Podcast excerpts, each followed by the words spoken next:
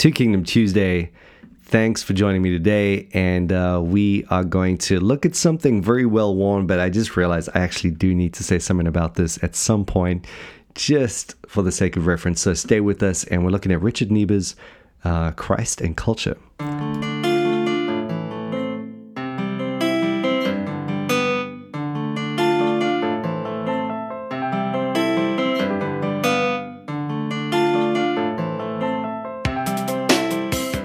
All right. So, Richard Niebuhr, Christ and Culture, man alive. I'm kind of embarrassed to admit this, but I haven't actually read this book until finished about a week ago um, for the first time. You know, it's one of those books that's just so talked about and so seminal in the whole conversation regarding Christ and culture and uh, Two Kingdoms, certainly. Um, that you know, it's just you have to, you know, everyone, everyone, everyone refers to it, even if they it's just it's crazy how influential this book has been. Uh, Richard Niebuhr himself was almost like a Barthian kind of semi-liberal, not so kosher yet totally awesome kind of uh, thinker guys. And um, you know, I wouldn't I wouldn't necessarily have you know I, I suppose read anything else he he has uh, written. He um, I, I, think the guys who are totally into Barth those those guys would you know uh, perhaps uh, move along those uh, those lines and, and, and get into it. And he had some interesting things to say outside of Christ and culture in that regard. But for everyone else, it's kind of like, okay, well, Christ and culture was the big book. And the reason why you have to at least know about it is just, again, you know, not only as as uh, have there been a few attempts to redefine and, and just interact with these books directly. I'm thinking of uh, Carson's Christ and Culture Revisited, um, but all of the neo Calvinist stuff, all of the popularized kind of versions of neo Calvinism meets evangelicalism all basically flow right out of this book. Um, I'm not going to go into all those books right now. Maybe we'll do that at some point in the future. But um, he's got these five models that you just uh, they, they, are very very helpful. I heard them for the first time when I um, started reading through Michael Horton. He he interacts well with them as well. So he's just another guy who again understands that you've got to talk and think about Niebuhr's um, paradigms there at some level, even if you want to amend them. You know. Now I actually read the book, um, and uh, to be honest, it's kind of like it's been so talked about that you pick it up. Most of what he says is, you know, not really that amazing uh, outside of the actual. Um, paradigms themselves. That's my that's my sort of kickback on the book. Um, these are the paradigms. He's, he, you might have heard this before. You probably have. If you haven't, this is a great thing. All right, uh, you got the Christ against culture kind of approach uh, in church history. Uh, these are the views that basically, uh, you know, I'm thinking Anabaptist, basically, um, those who want to just all the monks or um, you know the, the guys who just want to get right away from it all because culture is just so so polluted um, you know we can't even you know anything we have to say about it is going to be uh, just at this critique level um, to the degree that we can even be involved, it's going to be sort of at this very, you know, strong prophetic voice level.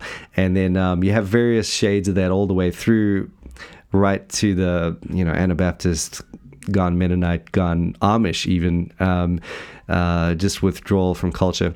As Niebuhr points out, though. Um, and and what it, actually, I take it back. One thing that Niebuhr was really good at, and one thing that I found very helpful about the book, is that he he runs through the church history angle really well. You know, he actually engages with certain thinkers all the way through, representative thinkers. Sometimes I think he gets it wrong, though, to be honest but I don't know who am I to even think that. Uh, you know, this is such a well. I suppose a lot of people have thought that a little bit, but anyway, um, he he engages with certain thinkers. It's it's very interesting at that level. Um, the, I'd say that's the most interesting part of the book.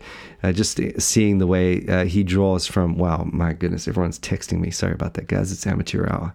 Um, all right, let's try and switch off those those notifications. Right, um, stop bothering me, people. Do not disturb on. There we go. Um, right, so Christ against culture Um, I think this was me when I started out as a Christian. And just like I can't deal with it. I got to pull right out. I got to. But but the point is, you start realizing you actually can't do that. Not only does the Bible not ask you to do that, but you can't do it anyway. And Niebuhr does a great job in showing that. In that, really, the the world is within. At some level, you can't withdraw from what is within um, the zombie is always going to be in the camp. You know, you you can't shut them out. That's just one of those things. You've got to you've got to be able to interact with the world at some level.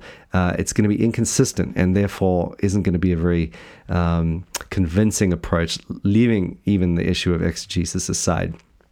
Um, moving on then, just trying to keep this punchy. I don't want to over overdo it. I mean, uh, if you have heard this stuff, this will be nauseatingly uh, dull for you. But if you haven't, um, hopefully it's just of some interest. The Christ of culture view is next up, and um, and yeah, it's. Um, really the polar opposite, I suppose you could say, of what we've just mentioned in Christ against culture. That's what he's communicating there, in that you have a uh, of, this is the liberals, you know, this is um, those who, right throughout, I think you mentioned Clement of Alexandria, and even, I, I suppose, to some extent, Origen.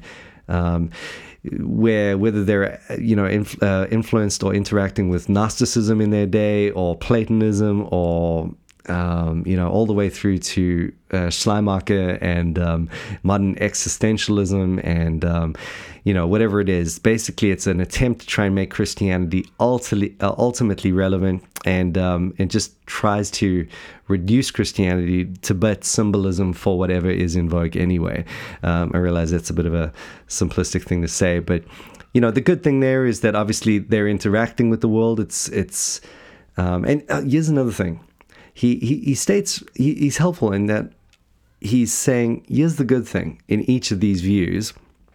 The Christ against culture view is always going to be necessary. And I, one thing I found very interesting, what he, just jumping back to a category there, he said that, you know, if you, if you, I mean, you see what the monks did, right? They were used for all sorts of things. I mean, you just can't deny it. They preserved, they were used in the preservation of the text, and they ultimately trained the leaders who ended up being the transformers of society. And uh, you've got all sorts of things to say. Even even though they pulled right out of culture, their prophetic witness for the gospel ended up really having a mammoth influence. And I just kept on thinking, wow, for a two kingdom view, that's very very helpful to think about because a lot of people will, will advocate. Now two kingdom is is basically just withdrawing from culture. It's it's not caring about culture.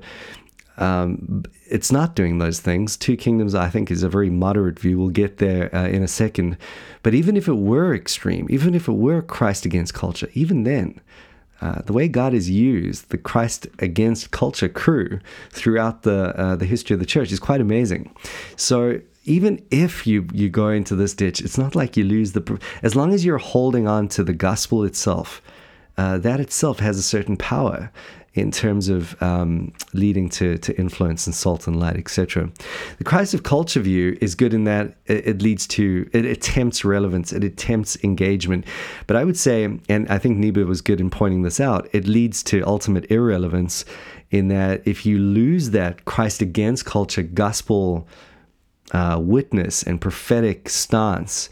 Um, and all you have is this interpreted symbolism, and you've lost the core of it. Um, it's going to lead into strong irrelevance. It's actually going to do less than the Christ against culture guys have, even by accident, ended up doing for culture, which is just interesting. Um, you know, you you try and aim for this relevance, and you end up not being able to even uh, achieve it or, or see any any fruit from it. Um, and, and, he makes that point. He says, "Listen, these guys have just not." With for all they talk about bringing this uh, relevance of Christianity to bear on society, it just hasn't shown itself to be a, a very profitable approach or a very um, fruitful approach, I should say. Um, then moving on to the Christ above culture, and in some sense, everything I'm about to say uh, moving on to category four and five is kind of a version of the Christ above culture thing. But uh, the idea there is that you have um, uh, guys like Thomas Aquinas um, or um, thinkers like him who have said, um, in many senses, culture has been in history. Think of the philosophers, think of um, uh, moral, natural law, at least. You know, it's all been preparation for this reality of Christ and it is to lead us to Christ, much in the same way that the law was a schoolmaster leading to Christ. So uh, those outside the law have been subjected to philosophy and, and the attempts of the philosophers to find out truth and have been attempts to kind of lead into Christ. And all these ideas find their grand climax in Jesus. He perfects uh, all of these things, and uh, and so that's an interesting one. Obviously, mostly in um, uh, cahoots with the Roman Catholic position and a medieval sort of scholastic uh, understanding, uh, which is going to be too complex to go into now. Uh, but then you move into the Christ and culture in paradox thing, which is probably where two kingdom doctrine fits in, and this is simply to um, to say that there is a you know you want to hold on to the category number one thing. You obviously want to you want to move away from the world. You don't want to be in the world. And yet you know you are of the world. You've got to um, you've got to be um, holding on to some reality of engagement with the world. Um, martin luther is the is the big guy for this one. And um, although Niebuhr puts Augustine in category five, which is the transformer of culture view, um, I would say Augustine, well, actually, he does admit Augustine is in some way with Luther in this view. Um, and uh, Augustine, because you know, he is this guy, very, very engaged, and yet at the same time holding out the strong antithesis all the way through. Um, he even he even puts Soren Kierkegaard actually in in this view, which I'm not I suppose kind of lands there, but but certainly not in a two kingdom way. Um, so you know, much of what we'll say at an ongoing level will fit into the Christ and culture in paradox view. We're holding the two, ten, we're holding the thing in tension, in other words, and we're trying to figure out how to do that.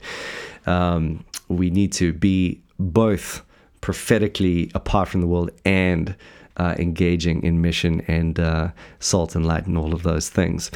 And then you get to the neo Calvinist view, which, um, well, let me say, his, his uh, description of it is Christ, the transformer of culture, or um, um, uh, there are a few ways you could put it, the conversionist uh, view, um, where he's basically. Um, seeing again Augustine in this and the the the, the Constantine uh, at least sorry the Augustinian tradition that later kind of I suppose gets elaborated upon and developed by John Calvin. If you were tracking with the other day, the last Tuesday, you'll kind of see where he was going with this, and that Calvin in Geneva.